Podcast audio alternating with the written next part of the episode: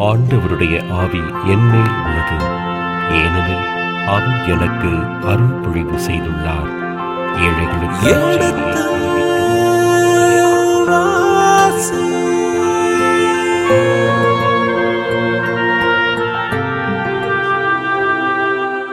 எடுத்து வாசி.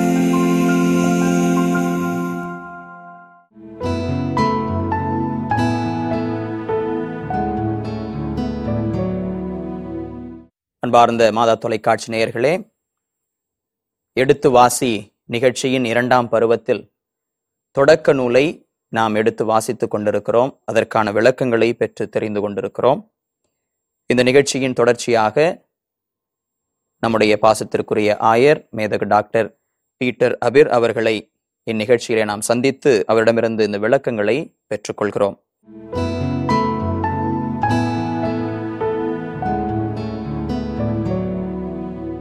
பலவிதமான படைப்பை பற்றி இருபத்தஞ்சு வசனத்தில் பேசுறார்.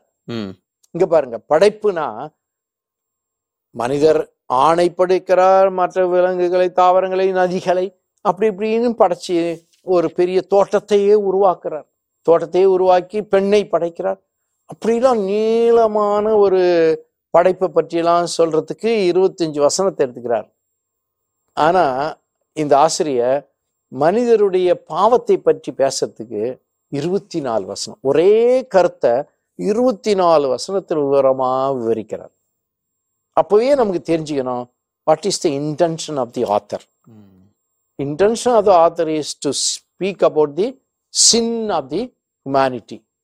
Ah, ஆமா. அதுக்கு இட்ஸ் இன்ட்ரடக்ஷன் யாரு படைப்பு என்பது இன்ட்ரடக்ஷன் புரியுதுங்களா? ஆமா. அதனால தீய சக்தியே துன்பத்திற்கு காரணம் என்று மக்கள் நினைச்சிருந்தாங்க இல்லையா? பழங்கால மக்கள். தீய சக்தி துன்பத்திற்கு காரணம். இன்னைக்கும் நிறைய பேர் அப்படிதான் நினைக்கிறாங்க. தீவினை செய்துட்டாங்க அப்படி பண்ணிட்டாங்க அப்படி நோ நோ பைபிள் சொல்லுது நம்முடைய பாவம் நம்முடைய பலவீனம் நம்முடைய தீய எண்ணங்கள் நம்முடைய தீய செயல்பாடுகள் இதுதான் நமக்கு நம்முடைய துன்பத்திற்கு திருப்பாடல். திருப்பாடல் இருபத்தஞ்சு பதினொன்னு வாசிங்க. ஐம்பத்தஞ்சு பதினொன்று சாரி ஐம்பத்தஞ்சு பதினொன்னுல திருப்பாடல். ஐம்பத்தஞ்சு பதினொன்னு. ஆ. அதன் நடுவே இருப்பது அழிவு. ம். அதன் தெருக்களில் பிரியாதிருப்பன கொடியும் வஞ்சகமுமே. ம். கொடியும் கொடிய வஞ்சகமுமே. அடுத்தது. என்னை இழித்திரு இழித்துரைக்கின்றவன் என் எதிரி அல்ல. அப்படி இருந்தால் பொறுத்துக் கொள்வேன். எனக்கு எதிராய் தற்பெருமை கொள்பவன் எனக்கு பகைவனும் அல்ல. அப்படி இருந்தால் அவனிடமிருந்து என்னை மறைத்துக் கொள்வேன். ஆனால். அவன் வேறு யாரும் அல்ல. என். தோழனாகிய நீயே. ஆ, எவ்வளவு அந்த பகைமை உணர்வு பாவம் இந்த சமுதாயத்தில் நிறைந்து. இருக்கிறது வேறு யாருக்கோ எதுக்கோ சொல்லாம ஒரு ஆழ்தன்மைக்கு அந்த பாவத்தினுடைய பாவத்தை- அடையாளத்தை பாவத்தை தான் இருக்குன்னு சொல்றார் இல்லையா? அதனால நீங்க இப்படிதான் நம்ம வந்து இந்த அதிகாரத்தை பொதுவில் நான் இப்ப சொன்னேன். இப்ப நம்ம ஒண்ணு ஒண்ணா கொஞ்சம் முக்கியமான விஷயத்த படிக்க போகும்போது எடுத்த உடனே ரெண்டாம் அதிகாரம் நாலாவது அதிகாரம் நாலாவது வசனம் ரெண்டாம் பகுதி. ஆமா. ஆ அத வாசிங்க. ஆண்டவராகிய கடவுள். மண்ணுலகையும் விண்ணுலகையும் ஆண்டவராகிய கடவுள் அப்படின்னு வர்றார். வெறுமனே கடவுள் கிடையாது. வெறுமே ஆண்டவரும் இல்லை கடவுளும் இல்லை. என்னை ஆள்பவரான கடவுள். அதான் அது எபிரேயத்துல நான் பார்க்கும்போது அதுல இந்த ரெண்டு வார்த்தையும் சேர்த்து போடுறார். Elohim Yahweh Elohim. முதல்ல யாவே என்று தான் முதல்ல தொடங்கினாங்க கடவுளை. ஆனா அப்படிதான் பேசுனாங்க. அப்படிதான் சொன்னாங்க. யாவே என்று தான் யாவே. இதுல கூட விடுதலை பயணம் மூணாவது அதிகாரம் நாலா பதினாலாவது வசனம் மோ மோசேயை கடவுள் அழைக்கிறார். பாலைவனத்துல. அப்படி அழைக்கும் பொழுது உன்னுடைய பெயர் என்ன? என்று அஹ், மோசஸ் கடவுள்கிட்ட கேட்கிறார் அப்ப கடவுள் என்ன சொல்றாரு? நானே இருக்கிற I am who I am. அப்படின்றார். அதான் அங்க இடத்துல வந்து யாவே அந்த இருக்கிறவராக இருக்கிறவர் நானே. தமிழ் அவ்வளவு தெளிவா சொல்ல முடியல. இருக்கிறவராக இருக்கிறவர்னா என்னது அது? அப்படின்னு வேற வழி இல்லை. இப்படிதான் சொல்ல முடியும். தமிழ் ஆங்கிலத்திலும் I am who I am அப்படின்னு வருது. அப்போ என்றும் வாழ்பவர். என்றும் இருப்பவர். இல்ல? வருதா? படிங்க. கடவுள் மூசையை நோக்கி இருக்கின்றவராக இருக்கின்றவர் நானே என்றார். மேலும் அவர் நீ இஸ்ரவேல் மக்களிடம் இருக்கின்றவர் நானே என்பவர் என்னை உங்களிடம் அனுப்பினார் என்று சொல் என்றார். அப்ப இதுதான் வந்து யாவே. ஆனா இந்த ஆசிரியர் இப்ப தொடங்கும் போதே என்ன சொல்லிட்டாரு? வெறும் யாவே என்று மட்டும் சொல்லாம யாவே எலோகிம் ஆண்டவராகிய கடவுள். ஆண்டவராகிய கட அப்படி அவர் ரெண்டு வார்த்தையை சொல்றதுனுடைய நோக்கம் என்னன்னாக்க இது வந்து எல்லாம் வல்ல கடவுள் அனைத்தையும் தன் வயப்படுத்தும் கடவுள் எல்லாவற்றையும் ஆளுகின்ற கடவுள் என்ற ஒரு ஒரு மேன்மை மிக்க ஒரு எண்ணத்தில் கடவுளை காட்டுகிறார். அதான். அடுத்தது ஆண்டவராகிய கடவுள் என்ன சொல்றார்? மண்ணுலகையும் விண்ணுலகையும் உருவாக்கிய பொழுது. ஆ அங்க விண்ணுலகையும் மண்ணுலகையும் போட்டாங்க. இங்க மண்ணுலகையும் விண்ணுலகையும் நல்லா. மாறி வருது. ஏன் மாறி வருது இது கொஞ்சம் நுணுக்கமா படிச்சாதான் நல்லா ரொம்ப அருமையான ஒரு ஒரு செய்தி இங்க குருக்கள் மரபு ஆசிரியர்கள் யாருக்கு முக்கியத்துவம் கொடுத்தாங்கன்னா கடவுளுக்கு முக்கியத்துவம் கொடுத்தாங்க விண்ணுலகையும் மண்ணுலகையும் படைத்த பொழுது கடவுள் இதை படைத்தார் இதை படைத்தார் இதை படைத்தார் தன் உருவில் படைத்தார் இப்படி படைத்தார் இப்படி படைத்தார் எல்லாம் புனிதப்படுத்தினார் ஓய்வு நாளை கடைபிடித்தார் எல்லாம் இந்த யாரை மையமாக பார்த்தோம்? கடவுளை மையம். கடவுளை மையம். ஆனா இங்க இந்த யாவே மரபு ஆசிரியர்கள் யாருக்கு முக்கியத்துவம் கொடுக்க போறாருனாக்க மனிதருக்கு முக்கியத்துவம் கொடுக்கிறார் அதனால்தான் மண்ணுலகையும் விண்ணுலகையும். படை மனிதருக்கு. எடுத்த உடனே ஆணை படைப்பார். ஆணுக்கு உகந்த செடி கொடிகள் விலங்குகள் நதிகள் அது இதையும் படைப்பார். ஆணுக்கு மிகவும் உகந்த பெண்ணை படைப்பார். இல்லையா. அப்ப படைப்பு என்பது மனிதரை மையமாக வைக்கிறது அங்க மனிதரை சிகரமாக வைத்தவர் இந்த ஆசிரியர் பார்க்கின்ற பார்வை மனிதரை மையமாக. அப்படின்னு பார்க்கணும் அதனாலதான் மண்ணுலகையும் விண்ணுலகையும் படைத்த பொழுது என்று குறிப்பிட்டு அப்ப அங்க வந்து டீட்டெயிலாம் சொல்ல மாட்டார் விண்ணுலகை படைத்தார் என்று ஒரு வார்த்தையில முடிச்சிடுவார் முதல் அதிகாரத்துல. அவர். இவர் என்ன சொல்லுவாரு மண்ணுலகை பற்றி முழுக்க முழுக்க சொல்லுவார் அதான் மனித இயல் நோக்குடையவராக. விவரிக்கிறார். அதான் ஆந்திரபாலஜிக்கல் அப்ரோச்னு சொல்றோம். கேள்விப்பட்டிருப்பீங்க. இந்த ரெண்டாம் அதிகாரம் மூணாவது அதிகாரம் மனித பார்வை மனித இயல் பார்வை ஆந்திரபாலஜிக்கல் அப்ரோச்சில் இவர் எழுதுகிறார். தொடுவது பார்ப்பது மனிதர் செய்வதைப் போலவே மனித நடைமுறை. கடவுள் சட்டத்தை தச்சு கொடுக்கிறாரு. ஆமா. இதெல்லாம் கடவுள் செய்யற வேலையான்னு கேட்கக்கூடாது. This is the way he looks at God as a human being அப்படின்றத நீங்க புரிஞ்சுக்கணும். மனிதியல் மனித மையம் மனித மையம் எல்லாம் மனிதனுக்காக மற்றவை உண்டாக்கின ஆனால் அங்க மனிதர் மட்டும் வந்து இங்க பாத்தீங்கன்னா மனிதரை மட்டும் வந்து சிறப்பான முறையில் உருவாக்குவதை. ஏன்னா அங்கெல்லாம் வந்து இதெல்லாம் உருவாக்கினா உருவாக்கினா விலங்குகள் மற்ற மனிதருக்கு அந்த களிமண்ணை எடுத்து உருவாக்கி உயிர் மூச்சு ஊதி. அதே மாதிரி பெண்ணுக்கும் விலா எலும்பு எடுத்து எடுத்து.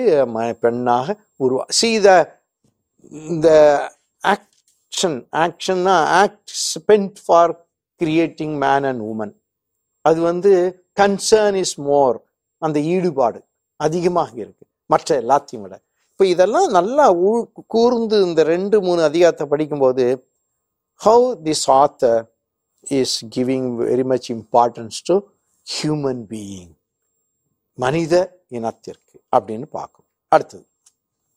இப்போ இது உங்களுக்கு தெளிவா புரியும் இல்லையா. யாவே எலோகிம் என்று கூப்பிடுறார். யாவே. இது கிமு ஆறாம் நூற்றாண்டில் இது இந்த நூலை தொகுக்கும் போது இந்த வார்த்தையை சேர்த்துக்கிறாங்க. யாவே எலோகிம் என்று அனைத்தையும் உயிர் வாழ வைக்கும் கடவுள். யாவே எலோகிம் உயிர் வாழ வைக்கும் கடவுள் என்று மட்டுமல்ல வாழும் ஆண்டவரும் இவர்தான். இல்லையா? ஆமா. அப்படி அடுத்தது. மண்ணுலகில் நிலவெளியின் எவ்வித புதரும் தோன்றியிருக்கவில்லை. ஏன் பூமிக்கு எடுத்த உடனே புதரும் தோன்றி இருக்கவில்லை மண்ணுலகில் எதுவுமே இல்லை. இத பாருங்க ஒன்றுமில்லாமையில் இருந்தது என்பதை இவர் கொடுக்கின்ற ஒரு வேற பார் ஒரு வேறொரு பாணி. பாணி ஒரு உருவக பாணி சிம்பாலிக் வே எந்த இதுலயும் எதுவும் தோன்றி இருக்கவில்லை அதான் ஒன்றுமில்லாமையில் இருந்தது. அடுத்தது. வயல்வெளியின் எவ்வித செடியும் முளைத்திருக்கவில்லை. ஏனெனில் ஆண்டவராகிய கடவுள் மண்ணுலகின் மேல் இன்னும் மழை பெய்விக்கவில்லை. இங்க பாத்தீங்களா? மழை பெய்விக்கவில்லை. இப்ப மழை தான் உயிருக்கு ஒரு உயிர் கொடுக்கும் ஒரு கருவி அப்படின்றது எல்லாருக்கும் தெரியும். அது முக்கியமா இந்த ஐரோப்பாவிலையும் அல்லது சிறப்புஞ்சி அந்த இடத்துலலாம் அதிகமாக எப்ப பார்த்தாலும் மழை. பெய்கின்ற அமெரிக்காவிலும் பெய்கின்ற ஊர்ல இத படிச்சீங்கன்னா அதனுடைய தாக்கம் பெருசா இருக்காது. ஆனா இந்த மெசபட்டோமிய இஸ்ராயல் எகிப்திய பின்னணியில் மழை நீர் மிக மிக மிக குறைவு. ஒருவித பாலை நில ஒரு அனுபவம் தான் அதிகமாக இருக்கு. அன்றும் சரி இன்றும் சரி. இப்படிப்பட்ட ஒரு நிலையில மழை என்பது கடவுளாக பார்ப்பார்கள். கடவுளுடைய இரக்கமாக கற்சக்தியாக கடவுளுடைய கருணையாக பார்ப்பார்கள். மழை மிக மிக முக்கியம். அது மட்டும் இல்ல மழை தான் உயிர் கொடுக்கும் ஒரு கருவி என்றும் பார்ப்பார்கள். ஆனால் தான் மழையை பற்றி எடுத்த உடனே பேசுறாரு மழை நீ அவன் இருப்பதில் இருக்கவில்லை. அடுத்தது மண்ணை பண்படுத்த மானிடர் எவரும் இருக்கவில்லை. அதான் இதான் ஒன்றுமில்லாமையில் இருந்தா. ஒண்ணுமே இல்ல அப்படின்றது. ஆனால் நிலத்திலிருந்து மூடு பனி எழும்பி நிலம் முழுவதையும் நனைத்தது. இப்ப மூடு பனி இருக்குங்க. மூடு பனி வந்து நம்ம ஊர்ல எல்லாம் நாங்க சொல்லுவோம் சில பயிர் வைக்கும்போது பனியிலே இது வளர்ந்துடும்னு வாங்க இல்லையா. அது மாதிரி அந்த விவசாய பகுதியில- தேவையில்லை. மழை இல்லாம மூடு பண்ணி. ஆனா இங்க அப்படி இல்லை இது. இவர் ஏன் மூடு பண்ணின்றாருன்னா இதுக்கு எபிரேய வார்த்தை ஈத் என்ற பெயர் தான் ஈத் ஈத் ஈத் அப்படின்னா இடிஎத் இடிடிஹெச் ஈத்னாக்க மூடு பனி எபிரேயத்துல நீராவி நீரூற்று என்றும் பொருள். இது இங்க நல்லா கவனிங்க எங்க பாருங்க. இந்த மூடு பனி நீராவி நீரூற்று எங்க இருந்து வருது? நிலத்திலிருந்து எழும்பி. ஆ நிலத்திலிருந்து வருது. மேலேருந்து வர்றது. வரல. இப்ப நிலத்திலிருந்து வர்றது உயிர் கொடுக்கறது இல்ல அவங்க. கருத்து. ஏன்னா இது வந்து பூமியிலிருந்து தானே வருது. பூமியிலிருந்து வர்றது பெருசா அது முக்கியத்துவம் இல்ல. எது முக்கியத்துவம்னா வானத்திலிருந்து வருகின்ற மழை. மழை யாருடைய இடத்துல இருந்து வருது? கடவுளிடம் கடவுளிடம் இருந்து வருது. ம். The contrast between பனி and rain rain. Rain doesn't come from ground, comes from heaven. ஆனா மூடு பனி நிலத்திலிருந்து வருகிறது அதனால வானத்திலிருந்து வரும் மழையையும் உயிர்களிக்கும் ஒரு அருளாக ஒரு மனித ஒரு இரக்கத்தை மனிதருக்கு இரக்கத்தை கொடுக்கும் கருவியாக பார்க்கறாங்க இதுல இன்னும் ஒன்றும் பார்த்தீங்கன்னா நல்லா கவனிங்க. இந்த மழை மழை நீர் கடவுளுடைய ஒரு ஆஹ், கருணையை காட்டும் கருவின்னு சொன்னேன் so it is a providence of God புரியுதுங்களா? ப்ராவிடன்ஸ் ஆஃப் காட் கடவுள் மழை நிலத்துக்கு வருதுன்னா மனிதர் என்ன செய்யணும்? உழைத்து அதை பண்படுத்தி அந்த மழை நீரை பயன்படுத்தி பண்படுத்தி விளைவிக்க வேண்டும். அப்போ இந்த ஆசிரியருடைய எண்ணம் எப்படின்னா இந்த உலகம் நல்லா இருக்குன்னு சொன்னா உள்ளா இருக்கணும் கடவுளுடைய எண்ணப்படி இருக்கணும்னா two things you need one is God's intervention and man's. Labour labour கடவுளுடைய கிருபையும் கருணையும் மனிதரின் உழைப்பு மனிதருடைய உழைப்பும் சேர்ந்து இருந்தாதான் இந்த. உலகம் நல்லாக இருக்கும். அது ரொம்ப ரொம்ப அருமையாக இந்த செய்தி அங்க கொண்டு வரார். அப்போ எதுவுமே இல்லை ஒன்றுமில்லாமல் இருந்தது. மழை பெய்யல இன்னும். மூடு பண்ணி தான் இருந்தது அப்படின்னு சொல்லிட்டு வந்தவர். அடுத்து என்ன சொல்றாரு? அப்பொழுது ஆண்டவராகிய கடவுள் ம், நிலத்தின் மண்ணால் மனிதனை உருவாக்கி. அவன் நாசிகளில் உயிர் மூச்சை ஊத மனிதன் உயிருள்ளவன் ஆனான். இது ரொம்ப ரொம்ப முக்கியமான ஒரு வசனம். எப்படின்னா நிலத்தின் மண்ணால் அப்படின்னு நம்ம இங்க மொழிபெயர்ப்புல போட்டிருக்கோம். முன்பு நிலத்தின் களிமண்ணால் என்றெல்லாம் பழைய மொழிபெயர்ப்புல இருக்கு. நிலத்தின் மண்ணால் என்ன பண்றாரு? கடவுள் மனிதரை மனிதனை. அதான் ஆதாமா. அதான் ஆதாம் என்ற வார்த்தையை நம்ம போடுறோம். ஆதாமான்னா நிலம். நிலத்திலிருந்து மண்ணை எடுத்து அந்த உரு உருவம் கொடுப்பதனால அவருக்கு என்ன பெயர்? ஆதாமில இருந்து வந்தவனால் ஆதாம் என்று பெயர். அப்ப ஆதாம் என்றால் என்ன? மண்ணிலிருந்து உருவானவன். மண்ணிலிருந்து உருவானது அப்போ அந்த மண்ணிலிருந்து உருவாக்குறது உருவாக்கி என்ன செய்யறாரு உருவாக்குனா அது உயிர் வந்துருச்சா? நாசிகளில் ஊதுறர். ஆ தன்னுடைய உயிர் மூச்சை ஊதுகிறார். பாருங்க இதுல ரெண்டு விஷயம் நம்ம நல்ல அடிப்படையில புரிஞ்சுக்கணும். ஒண்ணு கடவுள் எடுக்கின்ற முயற்சி. கடவுள் எடுக்கின்ற முயற்சி. ரெண்டாவது கடவுள் கொடுக்கின்ற உயிர்.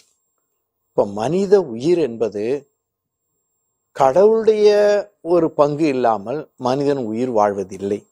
அப்போ who is the author of life is God கடவுள் தான் ஆதர் ஆஃப் லைஃப் என்று உயிர் மூச்சு.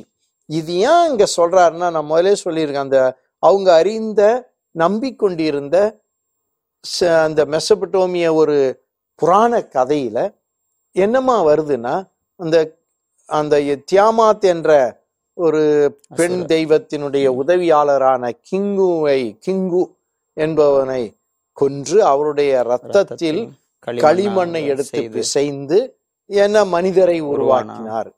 அப்போ இன்னொருடைய ரத்தம் வருது. ஆனா இங்க அப்படி இல்லை. இங்க பைபிள் இவர் மாத்துறார். அதையே அப்படி மாத்தி அதே களிமண் அல்லது மணல் மண்ணு மண்ணிலிருந்து உருவாக்கிய இது நிலம் பூமியிலிருந்து உருவாக்கவர். ஆனா ஒரு குயவனை போல அடிக்கடி நம்ம பிரசனத்துல பல பேர் சொல்லுவாங்க. கையில் உள்ள களிமண்ணை போல. குயவன் கையிலுள்ள களிமண்ணை போல. இதுதான் இங்க வர்றது. குயவன் கையில் உள்ள களிமண்ணை போல அப்படியே பாக்குறாங்க. கடவுள் படைத்தத. கடவுள் படத்தை அப்படி பாக்குறாங்க.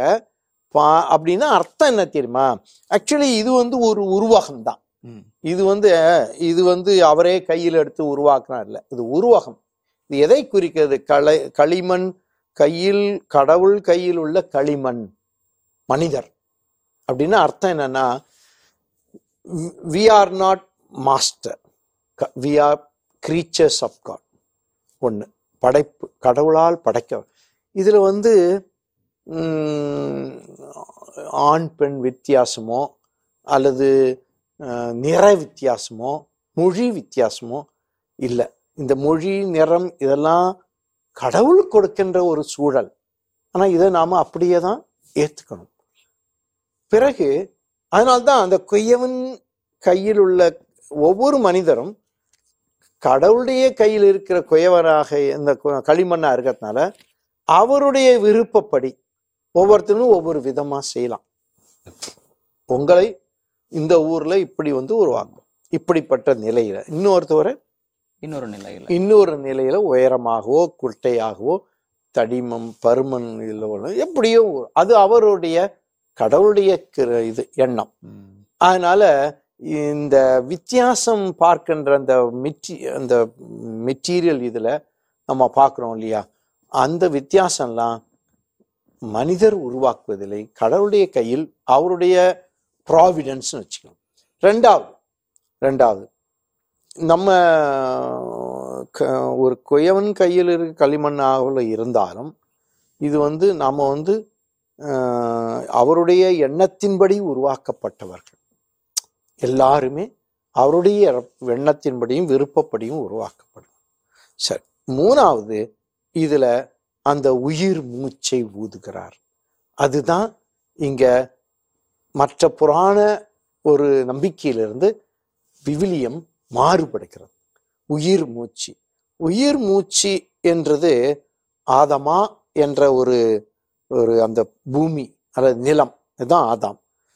அந்த நிலையில உள்ளவனுக்கு கடவுள் ருவாக். அதான் உயிர். ருவாக் யாவே. கடவுளின் ஆவி. கடவுளின் ஆவி. இந்த இடத்துல ஆவி என்பதை கடவுளுடைய உயிர் மூச்சு.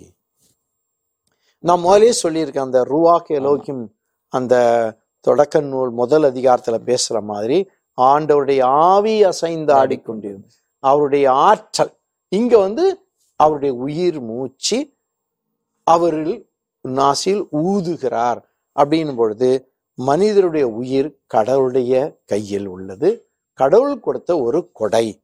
கடவுள் கொடுத்த ஒரு கொடை என்பதை நம்ம பார்க்கணும். அடுத்தது இதுல ரெண்டு விஷயத்தை நம்ம புரிஞ்சுக்கணும். ஒண்ணு கடவுளுடைய ஈடுபாடு மனிதருடைய படைப்பில் கடவுளுடைய அக்கறையின் ஈடுபாடும்.